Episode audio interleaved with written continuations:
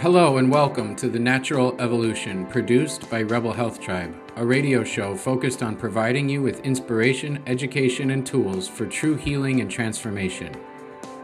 I'm Michael, and I'll be your guide on this adventure as together we explore the very nature of the healing journey. On today's episode, we are joined by Kat Toups, MD, who is a distinguished fellow of the American Psychiatric Association, board certified by the American Board of Psychiatry and Neurology, and previously boarded in geriatric psychiatry. She's also a certified practitioner with the Institute for Functional Medicine. Dr. Toups was formerly an assistant professor of psychiatry at UC Davis, where she was the inpatient residency training director and later the founder and medical director of the Bay Area Research Institute, a clinical trials research center in Lafayette, California for 12 years. After serving as the principal investigator on over 100 clinical trials, including 20 failed trials for Alzheimer's medication, she realized that the elusive cure for brain and psychiatric illness was not going to be found in a pill. Dr. Toups was a contributing author to the academic textbook Integrative Therapies for Depression Redefining Models for Assessment, Treatment, and Prevention, published in 2015 by CRC Press and is currently collaborating with Dr. Dale Bredesen on a prospective clinical trial using a functional medicine method to reverse mild cognitive impairment in early dementia. And the study publication is expected this year, I believe. We'll be talking about that. And Dr. Toups is also the author of a soon to be released book, Dementia Demystified The Definitive Guide to Resurrecting Your Brain, Reversing Cognitive Decline, and Regaining Your Memory. That's a mouthful. That's a lot you're up to. So let's um let's start a little bit more back at the beginning. We'll get into the research in the book eventually, but I want to start out first, I guess, thanking you for being here. I really appreciate it. I know how busy you are. Well, thank you and, for uh, having me. It's, yeah, it's, it's going to be fun. Our conversations with with Dr. Toups are always a good time. So let's. I'd, I'd like to know. You've gotten into functional medicine, and dementia is definitely your focus. When you started out, you were not into functional medicine. It was more conventional psychiatry, correct? Right. Yes. What was it that originally drew you to psychiatry? Uh, psychiatry. Well, that goes way back. Sure. Um, to you know early childhood grade school actually i i actually enjoyed reading some of the history with freud and jung and and you know interested in how the mind worked and um, i also really got interested in parapsychology kind of supernatural phenomenon and all of that. And I read everything I could find about that. And when I started college, um, I originally was a psychology major because I was interested in, in all of those kind of things. I actually wished there was a parapsychology major, but they didn't have have that. Um, and so that's kind of where I started in my educational life. Um, but the university I was at I don't know, psychology was considered like basket weaving, and people would say, Oh, you're in the basket weaving major. And so I kind of pivoted and I, you know, ended up getting a degree in physical anthropology and and uh, went on to graduate school in, in genetics and was studying evolutionary genetics and it's kind of a circuitous path, but it ties back to psychology and psychiatry. Um, and then I got interested in medical genetics, which was brand new at that time in the early 80s. And one of my mentors said, Kat, you need to go to medical school. Um, he said, you know, if you want to do this kind of research with people and human subjects, you'll need to have their blood. And it's just going to be easier instead of having a PhD if you get an MD. And so I said, "Oh, okay." you know, I respected my mentor, and I had taken you know, kind of all the most of the right classes. I had one diversion was a computer science major for a couple of years. So I had physics and calculus and all the kind of things you you need. And um, so I went to medical school, and the first year in med and let me say, when I went to medical school, I thought I was going to get the MD degree and go back and finish my PhD and do research. And, and so at the time I said, oh, I don't want to do things to people. And, you know, but that wasn't my, my, uh, you know, that wasn't my intent. But the first year we studied psychiatry and that just rekindled all of those, you know, early interests. And I just realized this is what I like to study. This is so fascinating. You know, the first summer of medical school, I went and volunteered um, and worked. I was at Charity Hospital in New Orleans, which was quite a an interesting place to train. Um, it was kind of like third world medicine in a lot of ways, and um, and you saw a lot of pathology. Um, you know, uh, there was a lot of sick people there without great resources. Um, so I, I, volunteered and uh, worked in the psych wards, and um, also had a mentor that I um, volunteered with in the psych emergency room at Charity Hospital, and um, that was my real education. Starting, I would say that summer, you know, working with so many people. So that's how I got interested in psychiatry. Um, was just, you know, probably a lifelong fascination with the brain and how we think and how we relate in our emotions. Interesting. That's quite a winding road. Um, people ask my path and they always expect it to be this linear thing like, oh, I knew I was going to do this. And it never seems to work that way. And it's all zigzagged all over. And well, and you know, I had several different majors yeah, along the way. I did too you know, and I remember when I started college and I skipped my last year of high school and I went to college, you know, early and I only found out right before it started that I got accepted. And, you know, back then people weren't groomed and they didn't, you know, they didn't have all these counselors, but you met with the counselor at the beginning and he was, you know, helping me to decide what major I wanted to study. And after a little while, he threw up his hands and he said, Kat, you can't study every major in four years. but that's what I wanted to do, right? I wanted to to learn everything there kind of thing so yeah and you know i you know who knows when they're you know 17 18 years old no. you know you go in with one thing but i think it's really important to when life you know brings something else in to be able to pivot and and walk down another path right you know you don't know at that time in your life the full spectrum of possibilities, right? You know, so you Absolutely. know, I know some parents worry when their kids are changing their mind, and I say they'll be fine in the end. A year or two extra. You know, it took me six years to get through college. I had I to work, and I, you know, was paying my way yeah. through, and I switched majors, and but everything I learned added to who I am. Absolutely. Yeah. I, at times I, I kind of beat myself up like, oh, I wish I didn't spend so much time on that thing or that degree or that thing that I don't do. Like my initial, my first degree is in history and education. I was a teacher for a few years, and I, I don't use that at all. But it was interesting information. Learning how to teach has helped me in this career, and right. so everything kind of led to each other. Um, but they just don't always. You don't always see the the connection isn't always super clear, but there's always uh, you know something gained from it. And so you started out, or you did a lot of a lot of years in research, and and working in clinical studies, I'm guessing the the interest in functional medicine or a more functional approach appeared somewhere towards the tail end of that. Uh, that was at the transition. You were in a lot of clinical research type work, and then transitioned to functional medicine. Was there a was there a, a trigger there? Some Sure. drove you in that direction? Sure. Like most people um, that have to pivot that are not being helped by traditional medicine, it's our own health problems or our family's health problems. Was, was it your own? Is that because it was my own? Okay, cool. Then yeah. we're going to just get into that because this yeah. is. Uh, you know, obviously you've been listening to this season of the podcast. You're aware that the, the stories that were there, the guests that we're having on for this season, we're talking about stories and healing journeys and transformation. And when I knew that that's what we were going to do with this first season, uh, Kat was one of the first people I reached out to because she has a rather remarkable story. And what I find so interesting and, and unique and remarkable about it is you, you catch stories from people like, oh, I, I used to have back pain and I don't, or I, I had this um, anxiety and I don't. And all those things are great. But Kat's healing story involves a condition which we've been told is irreversible and is only progressive and only moves in one direction. And now that is your passion as a practitioner and a researcher.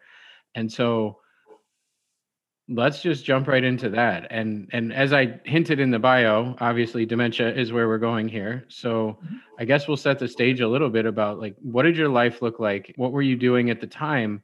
And what did you start to notice? How did you start to realize something wasn't right?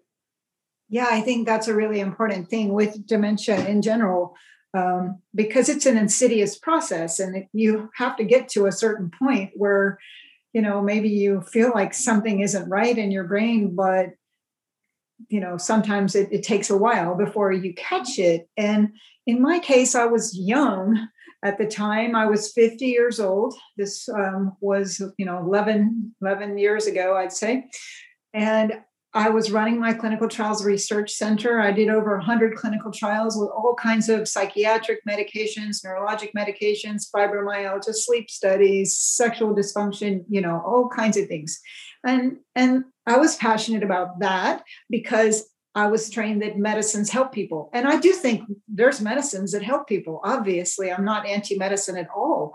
But what was happening, especially with my psychiatric patients, is the medicines they just weren't making them well. And each new medicine, I'd get a new study for a new mechanism of action, and I'd get all excited. Oh, this is a new mechanism of action. This is going to help the depression patients. And then, you know, things they they just you know you start to see what happens that they might relieve suffering but do they get people well which is really our goal in, in medicine right we want to we want to heal people we want them to be well we don't want to just manage a lifelong illness if we can get them well. So, you know, dementia was especially depressing. I did 20 long term dementia trials and they all failed. I mean, a dementia trial is considered a success if you don't decline quite as fast, but you're still declining. You're still going to go and, lose your cognitive function. And it's considered yeah. a success in a dementia trial if the progression of the disease slows, but the progression is still heading in a negative direction. Right. We don't have a single drug that stops it or reverses it. Okay. Right. And that, you know, there's been billions and billions of dollars spent on, on all these drugs and they're still doing it. Um, and, you know, the the answer, you know, as some of us have figured out, is it's not going to be one pill because it's it's a multitude of things that are causing the dementia. So uh, it's it's such a mixed bag that we're not going to find a pill to cure it. But what happened was, so I'm doing the trials, and I had developed immune problems, and they probably started. They probably started in residency. By residency, it was clear that you know I was kind of reactive to things and having some immune problems, and and it kind of waxed and waned in my life. You know, it would flare, and I'd have a lot of fatigue and rashes, and you know this and that. But um, but it it had come back. It was flaring at this time, and um, and I started just becoming allergic to everything, and I was covered with rashes and I was covered with hives, and I would get up all night long and put on lotions and topical steroids. I couldn't sleep because the itching was making me crazy, and you know I tested food allergies. I was allergic to like 96 out of 98 foods and smells would give me rashes and hives. But the worst part was all of that inflammation in my body was eating up my brain. And so I would work, I figured it out first off that the cognition was going by testing my patients in my studies. So I would have to give them rating scales and test their memory. And there's a test we did called the mini mental status exam. And you give people three words to remember, like apple, table, penny and I say, okay, repeat these words. And then I say, okay, remember those. I'm going to come and ask you again in a few minutes. And then I ask them other questions and I come back to the words and I couldn't remember the words. And I have two sets of words that I use. And I had used those words for more than 20 years. They were, you know, things well ingrained in my memory. And then I'd go to ask them and I couldn't remember which ones I'd given them. So I had to start writing that down. And, and that was my clue, really, that oh my God, I'm getting as impaired as my patients. I can't remember things. Um, and and it just got worse and worse. So I mean, that was kind of the start of it. But you know, I um, I decided, you know, I need to take a break, and I need to. I moved all of my ongoing research studies over to another site, and I thought I'm just going to take a month off, and I'm going to be better. well, it was a three year journey of healing all kinds of things before I was better enough to go back to work. And of course, I got worse before I got better. Um, so you I noticed mean, your own impairment administering memory, cognitive memory tests to people. Right. And, and I used to have a photographic like, memory. I used to really, I could read 30, 40 pages of notes to study. Well, I believe it I, if you did all that in college, because those are not uh, pushover areas of study. Um, but that's kind of a blessing that you were doing that work at the time that you started to have cognitive decline because what i've understood after after the master class we did and all the conversations i had the early detection is really key with a lot of these cognitive decline um, right. conditions and they kind of sneak in if you're not yeah. paying really close attention or you're not really aware and i think administering memory tests and noticing that you're failing the memory test that you're administering kind of a stroke of luck that that's what you were doing at the time that your your memory went south but you said it was three so you took a month off a month and that turned into three years uh-huh. um, do you want to share about the progression of of how that went i heard you mention that you got worse before you got better and i think sometimes that's important for people to hear well i think to hear how, how bad it got you know mm-hmm. because to just say i had some memory problems was kind of only the tip of the iceberg I I I for a year I had such bad fatigue that it was very hard to get out of a chair and leave my house. Um, and if I left my house and I walked into a store, the smells would give me more rashes and hives and brain fog. So I had developed chemical sensitivity. Um, but um, if I was driving, I was a very good driver before, and I'm a, consider myself a very good driver now. But um, I lost the ability to parallel park. I would go to try to parallel park my car and I would try and try and I just I couldn't make it happen. I couldn't sequence the visual spatial stuff. I even even backing up would just freak me out. Like I just, you know, I, I just my brain would not work. It wouldn't sequence things. The processing speed was very impaired. And um, I think I've told you this story before, but one time my husband got in the car with me and I was driving and he's like, Kat, what's wrong with you? You're like a little old lady. And, you know, I was just anxious and cautious and, you know, because I was struggling, you know. So fortunately, I didn't go out much because, you know, probably wasn't a good thing. Um, I, I forgot how to use the computer. And I would forget how to do these common things that I did all the time. And I would ask my husband, oh, Dorian, could you come show me how to do this? And he would get annoyed because he'd say, Kat, I just showed you how to do that yesterday or something, you know, and I wouldn't even remember that he had shown me how to do it. And then it started affecting my hearing. And it wasn't really my hearing, it was my auditory processing. So I was having trouble hearing and I was just kind of getting snatches of words. I've never been a TV watcher, but if I walked into a room where my husband was watching TV and I paused to listen, I would say, Are they mumbling? Because I couldn't understand what they were saying. And I, I went several times to the ENT and had my hearing tested. And he would say, You just have a mild hearing loss. It, it really shouldn't be impacting you. And then I finally had a very terrifying experience one night I had gone out to dinner with a couple of friends. It was fairly late, the restaurant was quiet, and I couldn't understand what they were saying. I literally could not participate in the conversation. I was just getting snatches of the words. And so I kind of tried to calm myself down. It was pretty terrifying, right? Wait, I don't understand what anybody's saying anymore. And I sat back and it was rude and I just read my emails because I just, you know, couldn't participate in the conversation.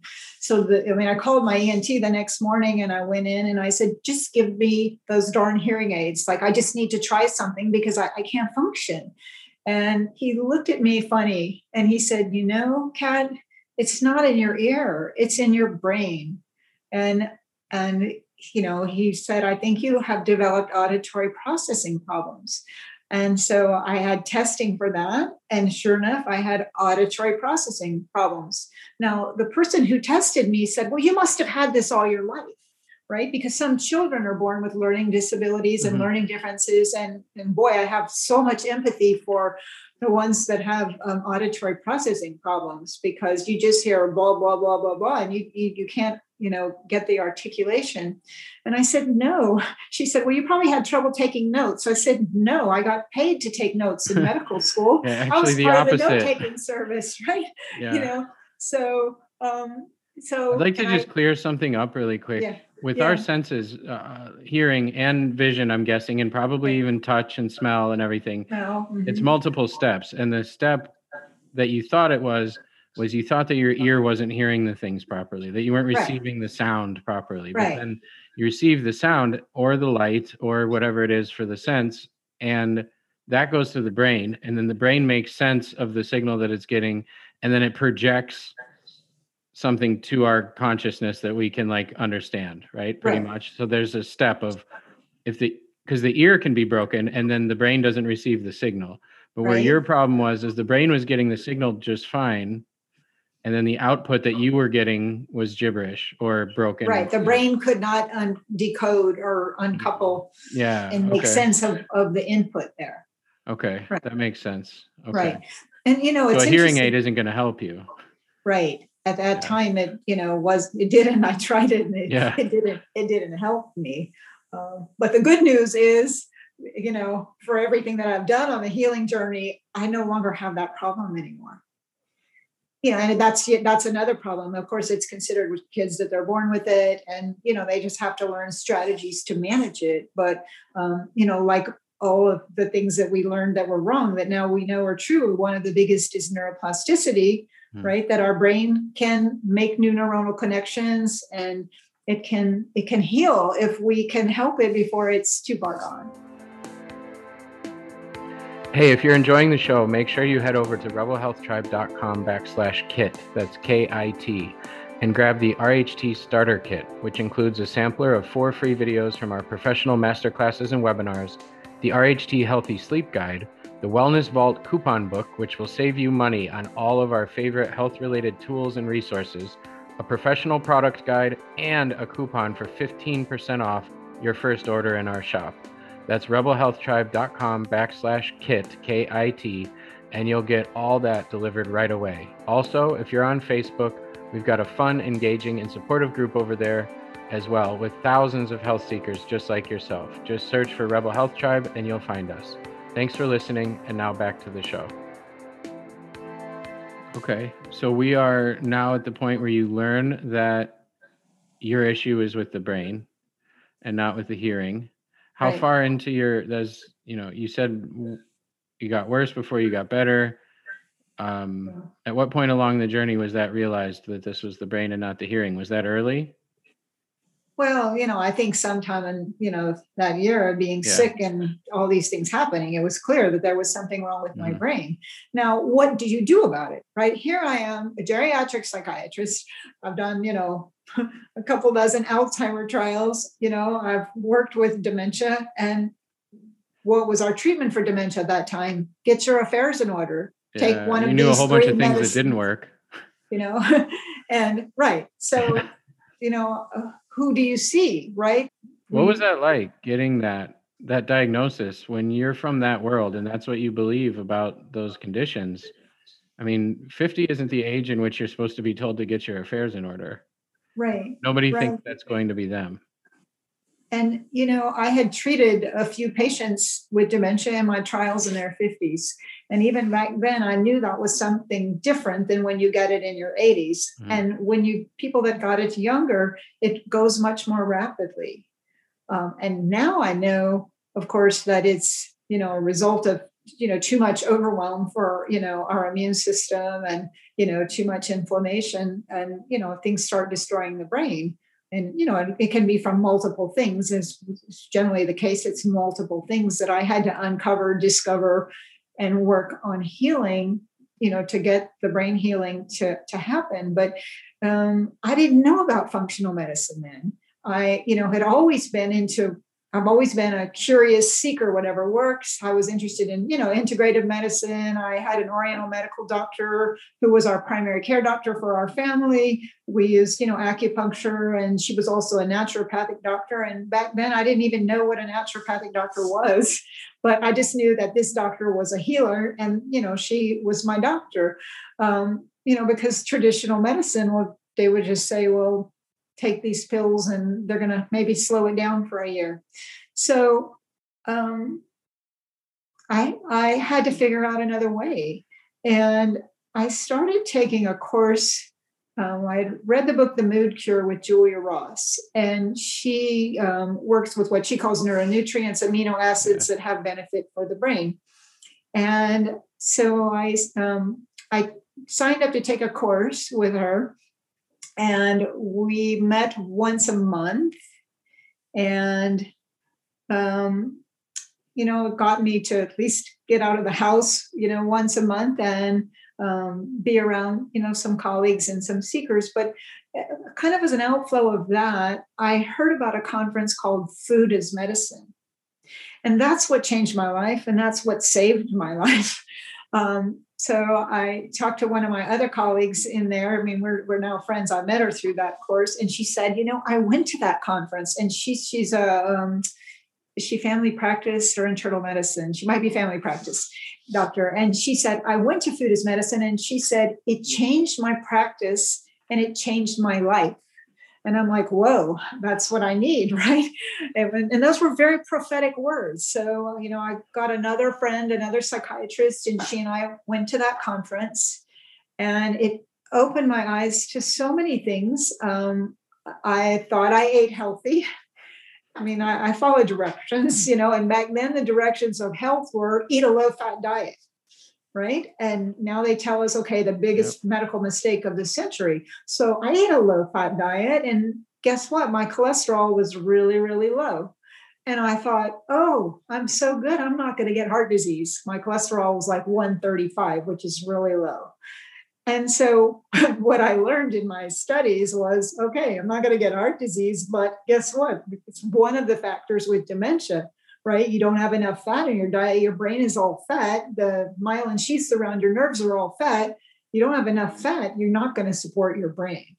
And, you know, that's something that we've learned pretty clearly now, but that was certainly a, an eye opener for me. And, you know, just the notion of all the nutrient deficiencies in our soils and even when we think we eat healthy and we i was eating organic you know already for a long time by then um, but that's not enough you know, to, to just do that. So in that conference um, back then, um, Mark Hyman was on the faculty, Patrick Hanaway, and Patrick Hanaway was a, a good friend from medical school days. We were um, on the board of trustees at the American Medical Student Association together. And I hadn't seen him in quite a few years, so that was fun. And uh, Liz Lipski, one of the nutrition um, teachers from IFM, and they kept mentioning IFM, which was the Institute for Functional Medicine. So I said, Well, I wonder what that is. So I'm sitting in the back row and I Google IFM and I see that their next training module is autoimmune and allergy. And I said, Whoa, that's what I need. Yeah. Right? That's what I need. So I signed up and I went to that conference.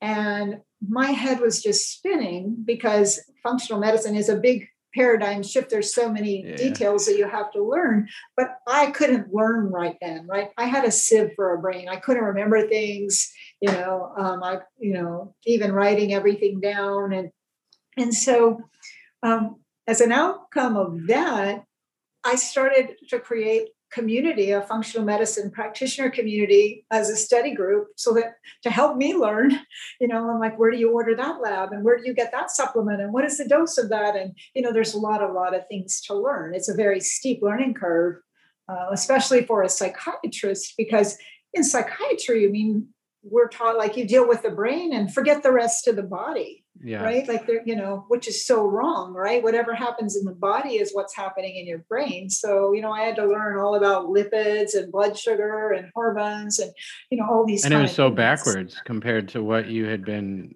taught i mean i've found that a lot of doctors have told me that have started in conventional medicine um, that it's actually harder. Like I've taken a couple IFM classes. Uh, I have a master's in exercise physiology, and I learned the same like starve yourself, don't eat any fat, eat broccoli and brown rice and tuna fish. I, I started out with that too, and I remember the weird shift when I started to hear this other stuff, and I was like, "What? Like, I can eat butter? Like, what is this crazy?" I was so excited to hear it, but I almost didn't trust it because it sounded so nuts. But I've been told by a lot of doctors who started on on the conventional side that it's almost harder to learn functional medicine partially because it's it's all new and it's it's a steep learning curve but because you have like i'll call it muscle memory in the wrong direction like in a in an opposite direction of if this then that it switches to if this not that then this. And it's all these automatic connections and responses. Right, right. You've been indoctrinated. Oh, yeah, yeah. Beliefs, right? And I can tell you a great example regarding that cholesterol. So once I learned how essential cholesterol is, that it was a good fat, right, and not a mm-hmm. bad fat, and it's the precursor to all of our hormones, all of our sex hormones, our thyroid hormones. You know, we need that cholesterol. And so I changed my diet, and I started eating high fat at every meal. And one day I did my cholesterol level and it came back at 203. I remember that distinctly. And I just gasped because the doctor in me of, you know, 20 years or so at that time was like, oh my God, my cholesterol's over 200. But then I had to calm myself down and go, come on, Kat, you have all the data. You know that that is an optimal cholesterol for you. That is not you know, pathologic, that's not going to hurt you. But yes, I remember that so distinctly because I had to talk myself off the ledge like that that was too high. Yeah. But but it's not.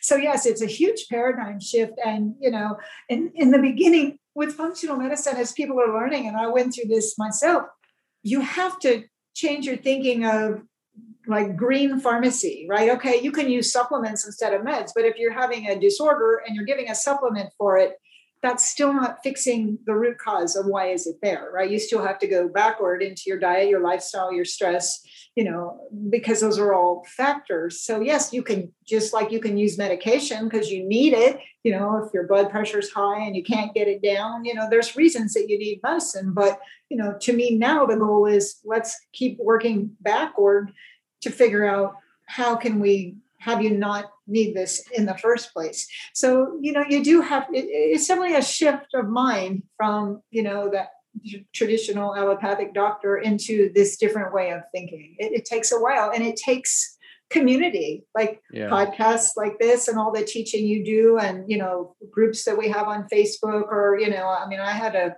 I started a local. Uh, luckily, I live in the San Francisco Bay Area. We have some brilliant minds here, and you know, all of us that were studying at IFM together, we formed a study group, and we met regularly once a month for eight years, and we wrote back and forth on email in between, and shared data and questions. And you know, I would have never learned functional medicine without my group right that was you know that was my rock and and you know there's so much to learn that you need to share with people and then yeah. so many people wanted to join my group, and I wanted to keep it small because it was personal. And so I started a listserv, a Bay Area Functional Medicine listserv. And we didn't advertise it, but just if practitioners wanted to join, they joined. And, you know, after like a couple of years, we had a couple hundred people. And it was a very involved um, listserv of people sharing information and data. It was kind of before Facebook, you know, really took over. And eventually the platform we used uh, closed down. So um,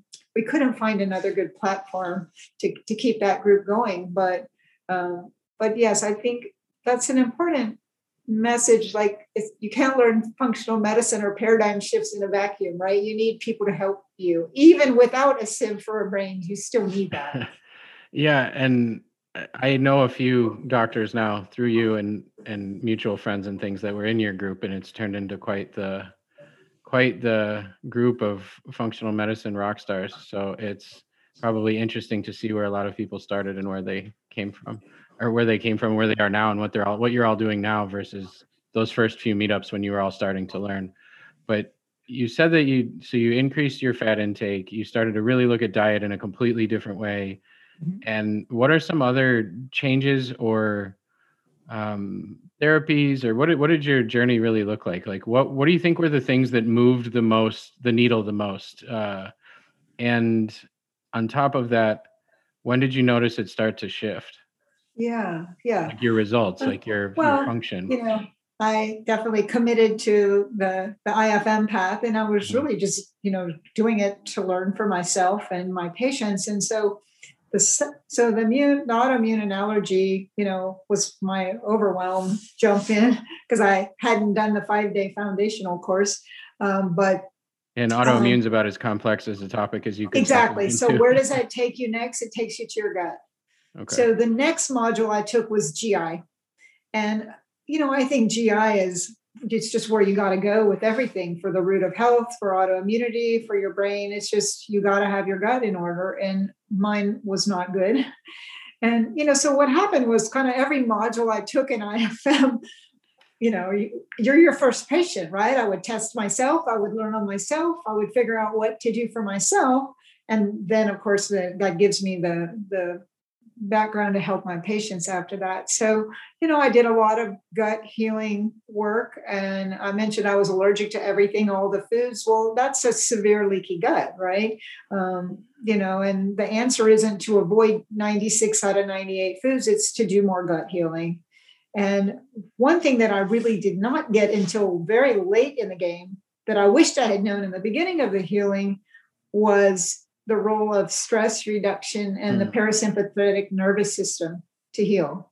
So, you know, I was restricting my diet and I, you know, cut out all the major things, gluten and dairy and soy and, you know, blah, blah, blah. And, you know, and took lots of glutamine to heal the lining of my gut and probiotics and etc. But it was not until actually I was already maybe already back at work. Um, and I listened to a podcast um, I think it was a mitochondrial summit. And they had Annie Hopper on there from DNRS, Dynamic mm-hmm. Neural Retraining System. And she, I know you know about it, Michael, but you know, she has a method of, um, of rewiring your brain and re, and your limbic system, right? Because your limbic system is your emotions. So when you're sick, like I was, you get afraid. Everybody that is is that sick. Like i was reacting to everything and my brain was turning to mush and i couldn't get out of a chair because i was so exhausted. Um, you're afraid. And and then every little smell i would get fear like oh my god this is going to make me sick again or oh i ate the wrong food it's going to make me sick. So your whole limbic system or emotional center gets activated and you get stuck in those loops. And you know before i was sick I could handle stress just fine. I've had plenty of it in my life. And it was just like, okay, I can, I'm fine. You know, I could work in an ER and be cool. And, you know, um, but when I was that sick those couple of years, I was just emotionally a mess. Like the smallest thing would just put me over the top, right? Because I was barely coping. I was hanging off, you know, the ledge of the by my fingernails and trying to maintain through every day. So a little small thing would just turn me into a blithering idiot. Everything's um, relative in that. In and that and that I see that so universally in people that are that sick, right? You know, and it doesn't doesn't mean you don't know how how to you know cope with stress or this or that. It's like your brain is inflamed and all everything's firing, and you're so close to threshold. Something little is going to trigger your brain mm-hmm. some more, and, and you can't cope. And so, you know, I'm more of a type A do things. And you know, I've through my life I've done, you know, lots of yoga and qigong and tai chi and different things, but I didn't have a regular practice of, of stress reduction like that. And of course, what I've learned subsequently is, you know, when you're in that sympathetic overdrive running from the tiger, you're not in a healing state. You know, all the blood's going to the wrong place to regenerate, right? It's in the fight or flight. And mm-hmm. and so in order to you know come to the the best to really get your healing in order right you've got to find a way to lower that arousal you know and and lower lower the stress levels you know and and that's a hard thing when you're that sick. So this dnrs i listened to it i was already back to work now i recall and I, it just hit me like a ton of bricks like this is an amazing thing. This could have really helped me a long time ago and this could help my patients. Um, so you know that was something that i signed up and i went to her workshop and now i've had many patients benefit from that method. And um, and she's not the only one right? They have the gupta method and you know maybe you don't do that and you know you do something else. I mean it's like but it's finding some way every day to calm your brain down so that your body can heal. So that was something i missed completely to be honest you know until i was three years down that path well, even um, the functional medicine model is as great as it is, misses that sometimes, like uh, that discussion. Right. I've, I've, had clients when I was working with clients that would come in and they would they would send me their laundry list of supplements they're taking and the lab tests that they took and the practitioners that they've seen and the books that they've read and the this and then this and then this and then they'd still be having all these symptoms and I be like, "What's your stress level like?" And they're like, "I'm stressed out of my mind." And I'm like, "Okay, let's start there because you're spending a lot of money on pills that aren't going to help you right now. And nobody had talked to them about that. They would have seen five practitioners and nobody had mentioned it. They would just like protocol them harder. And Right, you right. can't out protocol. Um, and it, it doesn't, like you said, the threshold changes. So stressed out of your mind when you're in that state doesn't take very much. Like it, Right. relative to somebody who's in like a resilient, vital, healthy state. And Right. so people might look at them and it's almost like gaslighting. Like, what are you so stressed about? This is, you know, like your life objectively isn't that hard right now, but then they're sick and everything has this short um, fuse or window of tolerance, I guess, would be where it's at. And um, I found it often it was missed. That was the missing piece for so many people was their just their body was freaked out all the time. For a, to put it Right. not so scientifically.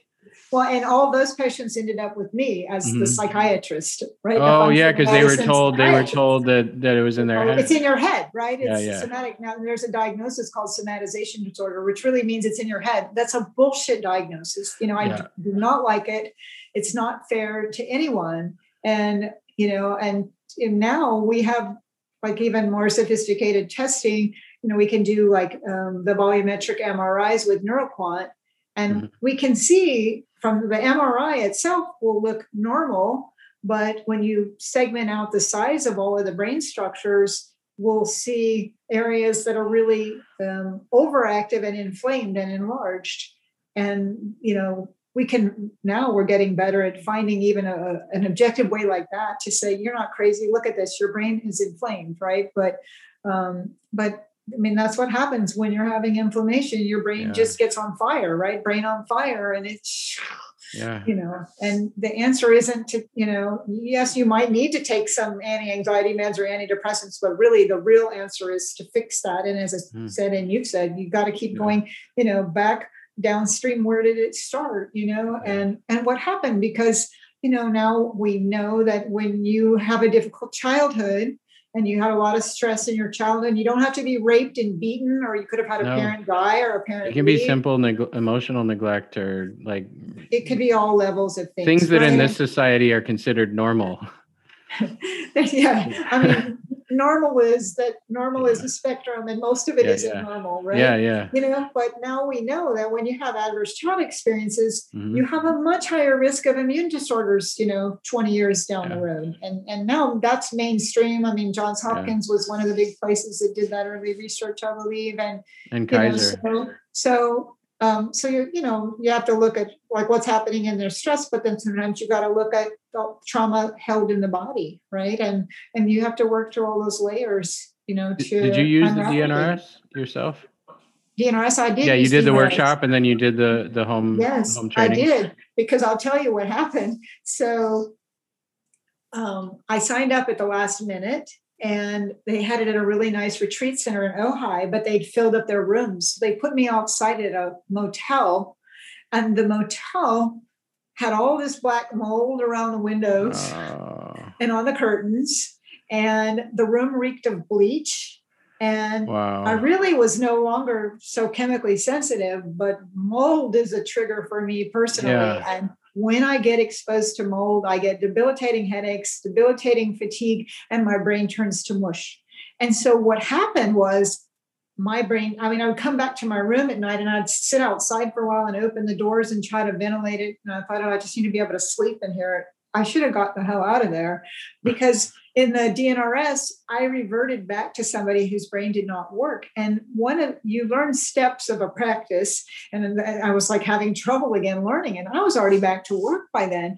But um, you had to come up with an affirmation as part of your practice. And so I listened to everybody else's affirmations, and I'm like, okay, I need something short because I couldn't remember my affirmation very well. So it, you know, it, it literally put me back in that very you know bad cognitive state um, but the practice was helpful. And you know technically they say you should do that for an hour a day for six months and you can rewire your brain. Well i came back to work and i could only do a half hour a day. I could never get up to an hour a day but i still had very tangible benefits from that particularly in stress reduction. You know, my husband still will say, you know, you should go back to doing that. You know, if things get too stressful again, he said, how's the best you ever were you know kind of thing so um, and it's it's an amazing shift and sometimes i have to work with patients they're too overwhelmed to even consider it yeah. and then you have to do things to lower their arousal to when they can finally even think about it consider it and I, sometimes people shift so quickly from really bad stuff. Um, so yes the role of stress and the, that for me that was a farther down the path learning. Not that i didn't know about it yeah, you yeah. know.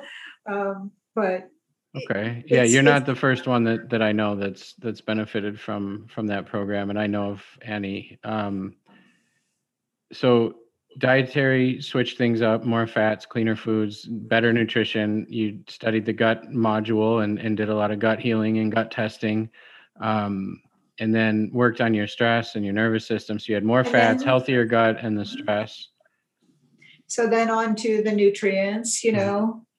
I mean, like most Americans, I was deficient in vitamin D. I was actually very deficient in B12 because my gut was a mess and I wasn't yeah. absorbing things well. I was probably low in mag and zinc because, you know, I ended up taking those. Um, so, you know, measuring all those mm-hmm. nutrient mm. levels and giving back the nutrients that your body needs to function. I actually ended up taking B12 shots for a couple of years.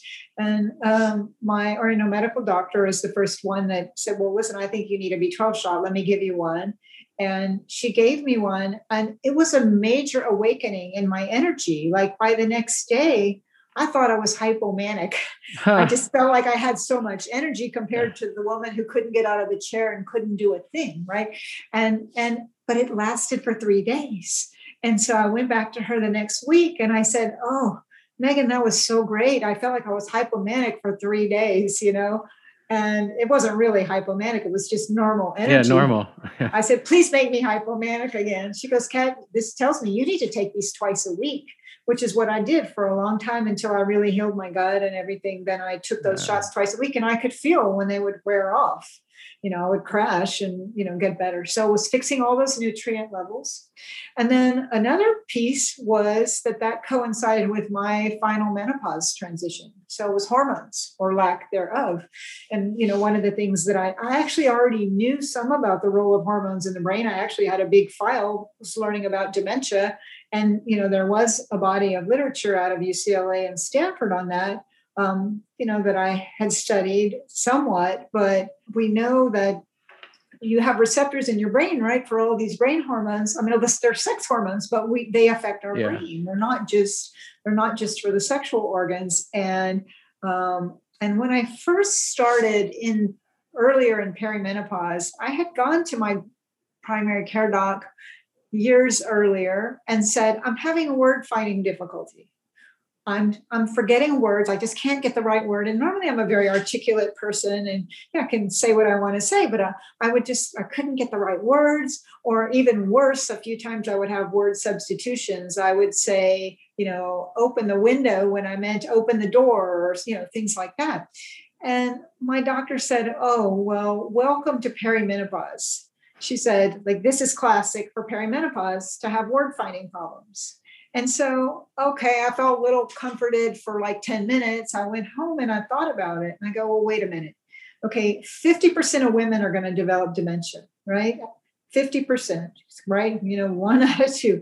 I go, maybe those of us that are having these cognitive problems, you know, from early menopause, during menopause, perimenopause, are we the ones that are going to get dementia? So this was before I had clear cognitive symptoms. I just had that word finding problem. Um, and sure enough, of course, that turns out to be one factor for people and their brains is, you know, the loss of the trophic support from the hormones. The brain can degenerate. And, you know, subsequently, I've learned that actually the brain makes its own hormones. So not just our sexual organs making the hormones, but the brain also makes estrogen and progesterone. And, and so, um, so if your brain is functioning normally, it should make those hormones, right? But what happens if something is inflaming your brain or infecting your brain or toxins in your brain?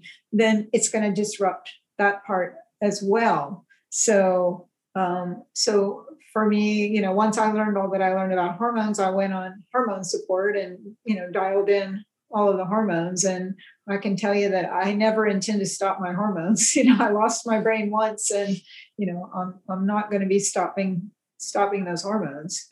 And when you take the hormones, um, you know, at this point in life after menopause, like you don't need to be your hormones at the level of a 20 year old, but maybe the level of a 40 year old. You know, kind of the middle of the range is kind of where we look at to to help support people's brains. So the hormones were another factor.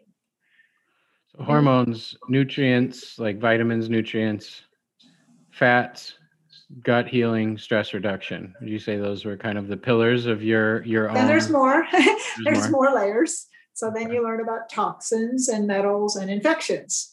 So I do my we you know Great Plain Labs came out with their toxin panel, you know, some years back. So I do my toxin panel. Guess what? I have tons of, you know, two things in the red and a whole bunch of things in the orange and the yellow. I had a lot of toxins, kind of no surprise, right? I don't detoxify well, which is why I got sick and allergic to everything. And, you know, I'd already learned about methylation and supported my methylation system, you know, to help some of that detoxification. But you know, then I find out, okay, I have all these toxins. And then I find out, okay, gosh, I have pretty high levels of lead. Well, where lead can affect your hearing. You know, lead definitely affects the brain. It's a neurotoxin, causes neurodegeneration. So, you know, had to, you know, add in, you know, more stuff for detoxification um, which is kind of a that's an ongoing process. When you have things like lead, you're working on that for years and years. You know, it's in your bones, and you know, it, uh, it's kind of a a lifelong, you know, kind of always doing something for detox, you know, adding in sauna for the sweating. Like we know, of course, now that the sweating will mobilize um, metals and toxins from our system. And that's worked really well for a lot of my patients. Um, I never ate seafood, I just have an aversion to seafood. So I wasn't high in mercury. And um, and I had removed, I did have mercury fillings growing up, but I had removed those before I was ever this sick. Um, so detox with all those chemicals and hormone and um, toxins. And then you come to the infections and, you know, there's a lot of viruses. And now we've learned this with COVID. COVID is kind of validated the kind of work that I'm doing because I look at all kinds of infections in the brain as some of the contributors to dementia and neurodegeneration. Um, but you know now we're seeing so many people get covid and even young people are having brain fog you know losing their sense of smell. So you know it's you know degenerating your brain and affecting that track into your brain. But there are many many viruses and bacterial infections that like to live in that fatty hospitable brain tissue. And uh, i mean i've researched that and i probably don't have all of them but i have a two page list of things that i've found so far. So you know, kind of testing some of the biggies in myself and, you know, finding some high levels of viral titers. And I've had to treat Epstein Barr. Um, and actually, you know, these viruses, um, you know, I mean, you probably know this, but they, you know, we don't eradicate them, right? When we get them, we get them, they integrate into our systems and and we need our immune system strong to just keep them in check and when our immune systems aren't working as mine was and i think i did i didn't tell you but all my immunoglobulins were low so i had all these immunoglobulin deficiencies at that time um, and low t cells and i mean my immune system was not pretty. Um, so then these viruses wake up and they reactivate and then they cause you trouble again. And when they're in your brain and they're active then your immune system is designed to try to kill them, but they kill it by creating inflammation. And then, if it's there for long periods of time, that inflammation will start killing your neurons. So, I had to do things to try to knock down the viral titers. And then, you know, ultimately, you know, I, um, were you self-treating, or did you work with a functional I, medicine practitioner? Yeah, I can. I did when I was really, really sick. I I uh, had people that I worked with. Um, uh, I know I consulted in the beginning a lot with Tom Sult, one of my IFM teachers, who was super helpful. And, you know, so I would have consults with different people, but back then it wasn't so easy even to just find a yeah. functional medicine doctor, right? Um, so a lot of it was uncovering, treating myself, and as needed, I would consult with people.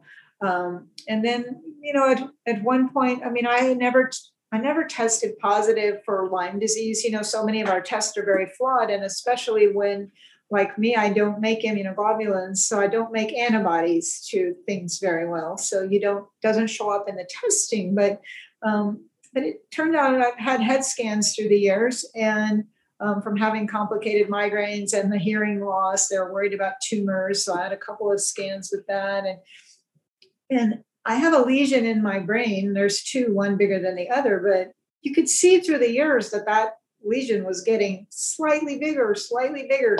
And um, so finally, I consulted with two different neuroradiology people, and they said, This is a demyelinating lesion, and I think it's from Lyme disease. Um, so, you know, it's just like one more one more layer.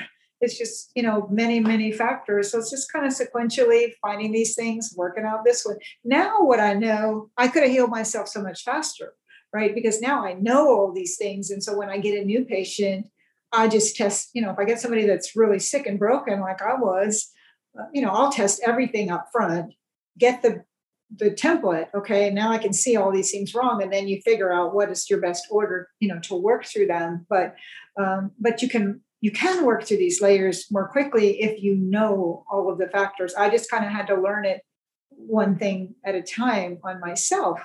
Um, but in the now the we mentioned the dementia research study that, that I just completed. We completed it, uh, the one with Dale Bredesen and two other investigators. We completed in the end of we completed it in December, and we're working on the data analysis now. But you know, we had patients with mild cognitive impairment or early dementia, and it was a nine month study. So I only had nine months to move the needle, right? And um, you know, so we do all the testing up front, and and I really learned a lot by seeing actually how fast things can shift. If you go full court press, if you have somebody that's committed, and they had to be committed to be in the study, right? They had to meet criteria, they had to commit to doing all of the things that we needed. We, you know, and, and there were a lot of things. It wasn't an easy study, but I saw people in three months that would have like, you know, sky high CRPs come down to normal and hemoglobin A1Cs with their blood sugar control like 5.8 or 5.9 come down to like 5.1 or 5.2 in three months. So those I mean, are inflammation and blood sugar markers. Yeah, yeah, yeah, And so, you know, when I'm dealing with a bunch of things aggressively mm-hmm. and they're doing their, you know, diet you know, aggressively and their exercise every day and their, you know, we use some HeartMath for the meditative component since it's yeah. easy to learn and, you know, gave them a certain number of minutes. And, you know, so when they're doing all the factors, um, it was it was really eye opening to me how quickly some of these people could shift. And over the nine months, some of them were dramatically better early on, and some of them got better, and they would you know continue to get better um, over the time. But the the important thing of all of that is that all of my patients were improving in a study with mild cognitive impairment or early dementia. So remember, I told you the metric of a positive study is if they didn't decline as fast as normal, right? So, you know, I mean, I'm so excited. I can't wait until we have this data, you know, analyzed and put out there for publication for people to actually see our numbers and see what happened with these patients. When is that going to happen? We're working on it right now. I'm almost finished with the data lock to give to the neuropsychology professor to do the statistical. But it's quite a bit to the process of getting from the numbers to the professor to the review, right? To the publishing to the. It shouldn't be that. We're trying to move as fast as we okay. can move. So we're hoping to get everything done and the paper written maybe within the next 30 days. And then then it's going to be trying to submit to some, you know, high powered mainstream journals and, um, you know, and see what they say. Um, but it's um, it's so exciting. And I mean, I don't know, at least four at least four or five of those patients, I had 10 at my site, um, maybe six of those patients, they wouldn't even qualify to be in a study anymore. I mean, some of them test better than I do. You know, they just, um, you know, they they had dramatic improvements, and some of them are are definitely improved. And and you know, but it's a work in progress. I mean, you know, basically, uh, there were reasons that all of their brains were degenerating, multiple reasons for all of them, and and they have to keep working the program right? You know, you can't just say, okay, now I can go back and stop exercising and stop meditating and you know eat what I want, you know, and um, so it's it's you know time will tell who stays with it, who doesn't, what happens. That's really encouraging. I can't wait to see it. There's there's so many people that need to see the positive results and what's possible in the research and and I know you guys you can't really talk about it necessarily till it's published. So I'm not gonna ask you to bend any. I can give you those those generalities. Yeah, the generalities. Yeah, for sure. I just um It's um, I, I, know can the just say rules that about it, studies yeah, and things, but people are probably super- going to be blown away. Well, it's super exciting. Dale Bredesen called me last night and he goes, Could you write up four case studies? He goes, These four patients of yours started out as frank dementia, right? They're, they're you know, their MOCA scores, which MOCA now has taken over from the mini mental status, but, you know, they're like 18, 19. And there's some of them that went from 18, 19 to 30. I have several of those. 30 is perfect. 30 Oh, is wow. better than I would get. Trust me. That's Um, I actually amazing. And how long the was the time? Uh, what was a nine month study? Nine months. Yeah, that's Yeah. incredible. And so yeah. If you're not really putting all the pieces together right now of what she's been saying, it's that you can reverse dementia. And that Dementia in remission. Yeah. And this is something that I didn't know until fairly recently. I kind of had it lumped in with the conditions that, oh, once you have that, it's just about trying to slow the cascade, which is what you said is what was your understanding of it before you went through all of this was we're just trying to slow the cascade. We're trying to slow the decline. We're trying to give them as many good years as we can, Right. Keep them lucid for their families. Like, you know, it was kind of a palliative almost like a long term palliative care in a sense. Right. And what we're learning now in this conversation and in the work that you're doing is that that's not true. And we're not trying to imply, I'll speak for you here. We're not trying to imply that this is easy, No. that it's really simple, that you snap your fingers and, and the dementia goes backwards, but that with the with the right approach, it is possible to reverse cognitive decline. Absolutely. And and you know, I I I think that it is important to partner with a physician that can help you with all the appropriate testing. And you know, it's a criticism of functional medicine. Oh, they test too much. Well, how could we know? How could I know all those things were wrong with me if I didn't have Mhm. all those metrics of testing, right? So, um, so I'm a big believer of testing, but I'm testing things that that are actionable, right? I'm testing things that okay, now I can do something about that. Oh, your mercury sky high, no problem. I'm going to take you off a fish for a few months and you know give you some you know broccoli extract and have you do sauna mm-hmm. and sweating, and I can see their mercury's come down to nothing, you know, in three to six months by that approach. So Okay. You know it's you have to test to know these things and you know you don't want to be taking every potential supplement that you know you want to tailor it to what do you need right Yeah, the Um, blanket approach can get very expensive and very wasteful a lot of the time too. Um, the, Yeah. the testing kind of lets you know where to aim, at least instead of right tons of unnecessary supplements and protocols and things. So So that's one of the things that you know i have a chapter in the book that i'm working on and it's changed since i started it you know the testing that i do um, you know but um, you know I, I you know have all that information really clearly you know that you know i hope to share with people like you know for doctors to know what to test and for the patients to know what they should be asking their doctors to test because much of this testing can be gotten through traditional insurance if your doctor will order it and can write the appropriate codes to justify why you need it. But if you're having a neurodegenerative disorder, you need it, right? Or a serious Yeah. immune disorder, you need to look at all these things, right? Metals can cause immune disorder, toxins can cause immune disorder, infections can cause immune disorder, unregulated blood sugar and lipids can, you know, kill everything, right? So you just have to look at all those layers to to make sure you know Well, and the- if you don't have them you check it off it's going to be a know, huge but- resource for people. And um, it's incredible. Like you're still working with patients and you're doing the study. Dr. Bredesen also trains physicians, correct? He trains doctors. There's a protocol that he created or a training that people can go through. you know he did just restart that he you know he started his own protocol training way back when because i did all that with him in the beginning and um, and then uh, he did it as part of ifm for a while Okay. and then they quit doing that and so now he um, just has launched something in this past year as part of his now his group is called apollo i think it's called apollo health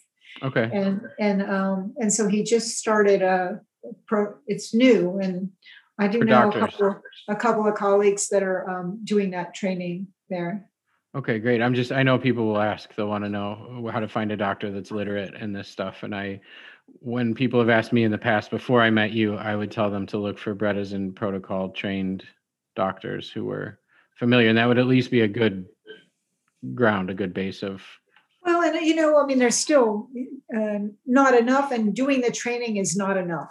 So if you really haven't done all the functional medicine training or something equivalent, there's, you know, IFM's not the only game in town, but, um, you know, you need a, a, a physician that understands toxins, infections, hormones, nutrients, gut health, you know, um, stress reduction. So an advanced functional medicine practitioner who has you know done this for a while and, and really knows how to work to these layers they don't necessarily have to have done the bredesen training um, but it's just really knowing how to assess everything and then peel all those layers of the onion to let the health come back and let the brain come back you know?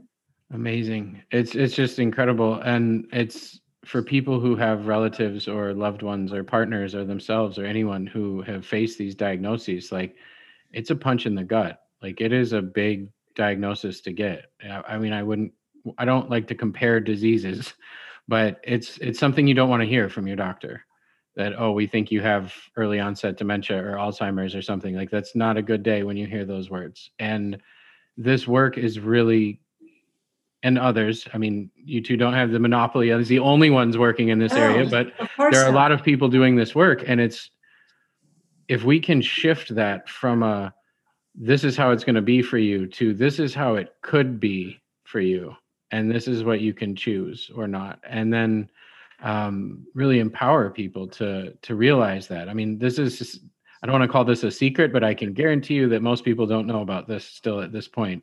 and so it's getting the word out it's sharing the information it's getting the book out on the market it's getting the studies published and then people like myself being really loud about it and telling everybody that yeah, watches our stuff and so yeah. um, it's just i mean you've you've run the gambit i mean you were working with patients and studying patients who had these conditions and you were watching them not get better. You were watching these these drugs fail these these studies fail. So you'd witnessed what it does. You've witnessed these people decline. Then you get the symptoms. Then there was probably a, it can't be me. It can't be this. And then it was.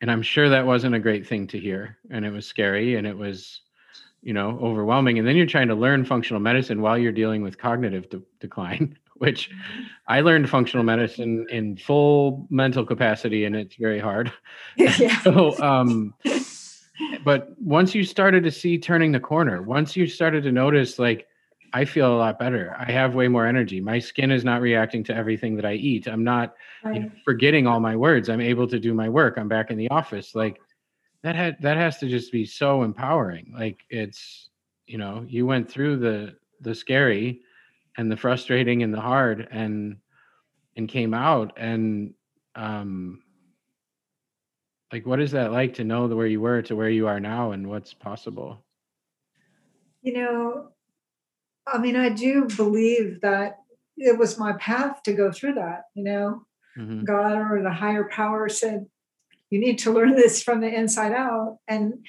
I, I learned all those layers. As I said, I kind of had some of everything wrong almost, you know. I didn't have bad lipids, but I had everything else. Actually, I did have one bad lipid that's a genetic kind that I've had to deal with. But you know, when definitely when you go through it yourself, um, now I see that. I mean, okay, it took a lot of my life and all my savings, you know, because I couldn't work and my kid was in college, and you know, but but I came out of it definitely on the other side with my brain back and and relaunched a whole new career, right? Doing functional medicine, what a pivot.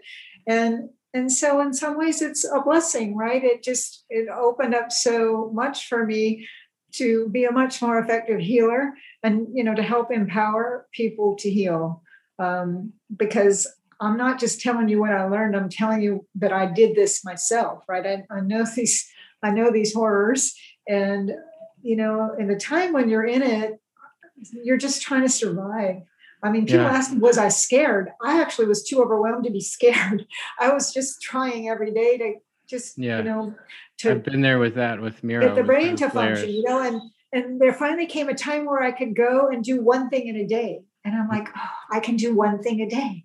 And then suddenly I could do two things in a day, you know. So it was definitely a whole incremental process but um, and you know, can I say that am I totally well and fine? No. When you have immune disorder, it's a it's a process. You have to still manage it. You know, mm-hmm. things can, you know, come and go, but I am a thousand percent better, a thousand percent, not a hundred percent, you know, as far as my brain functioning. And so, uh, you know, I'm just, I'm so grateful to all of the community of people, you know, that had the the brains and the guts and the passion, you know, to to bring functional medicine here you know and then it's been sort of my you know privilege to support you know other people you know on this path other you know uh, practitioners you know because gosh we we we need all of medicine to embrace this right?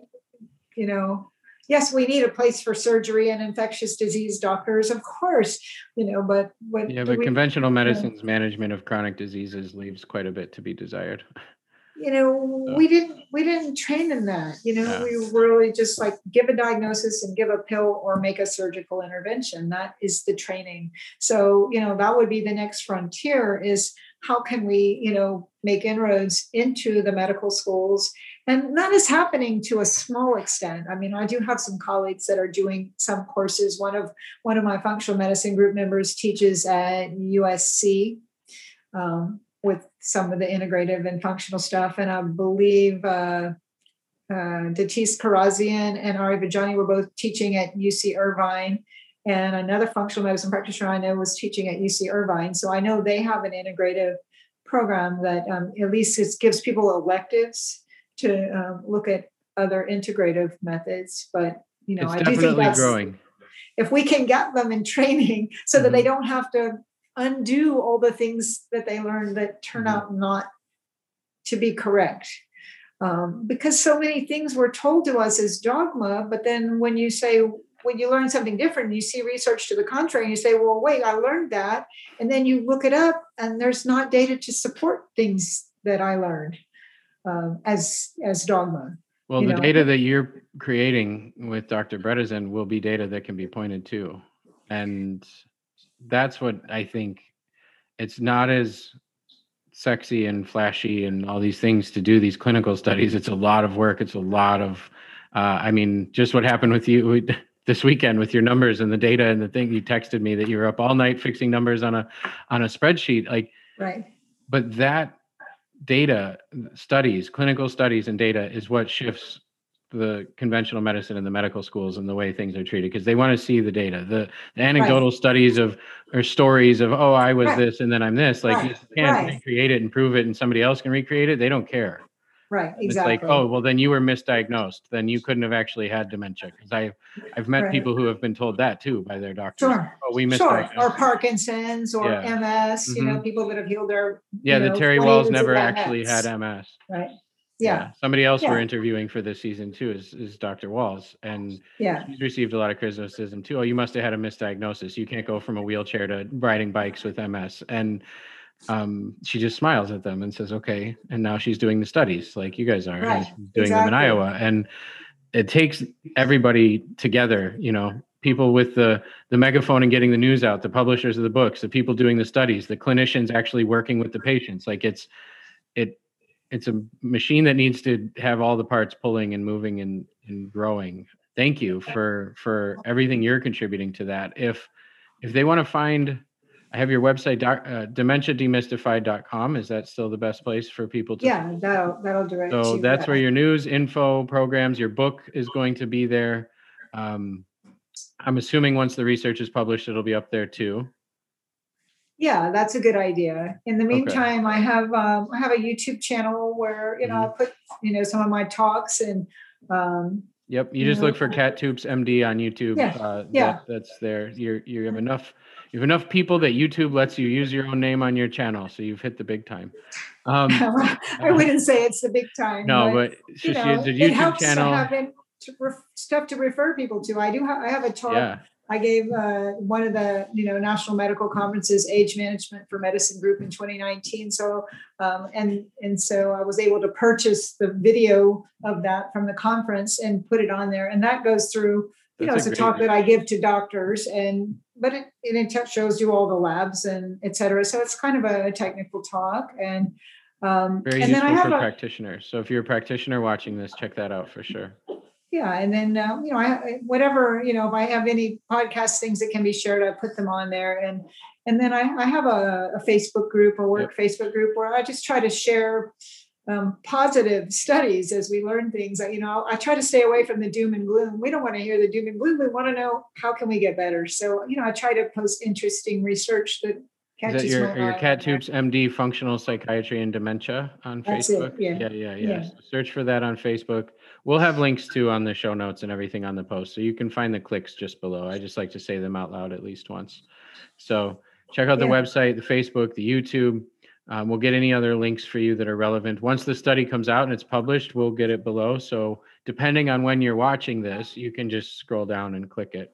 Yeah. Um, we'd like and we have we have funding now for the next study. That's great. Amazing. For a bigger study.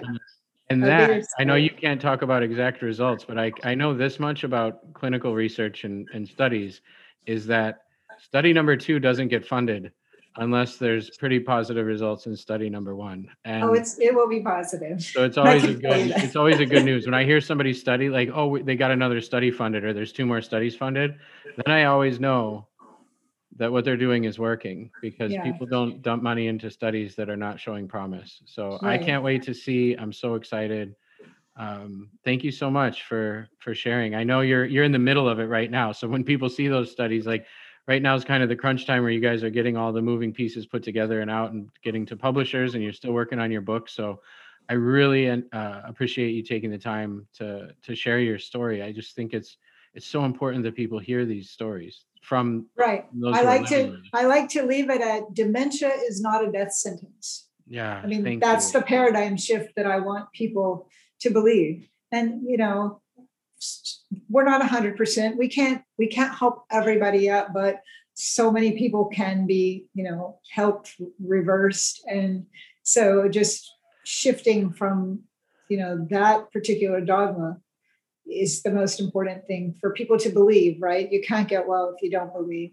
Absolutely. That's why we're leading with that with this first season of the podcast is all about belief and inspiration and seeing that it can be done. And we'll talk later about how, more about how to do it but this yeah. is just about seeing it firsthand and and yeah. and you're a living example of it. So thank you and thank you for for paying it forward. A lot of people helped you and they uh, did. They did and you know i'm just you know i've been blessed to have such wonderful community and um, you know i wouldn't i wouldn't be here today without all of them. You know i would be drooling in a nursing home a long time ago.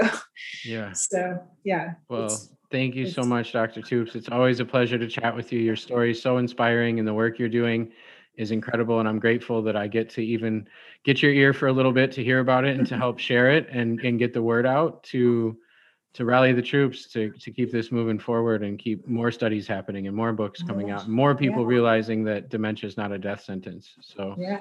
thank you yeah. so much. I look thank you, Michael. Appreciate you and all that you do to you know share all this with everybody. Super great. All right, thank you.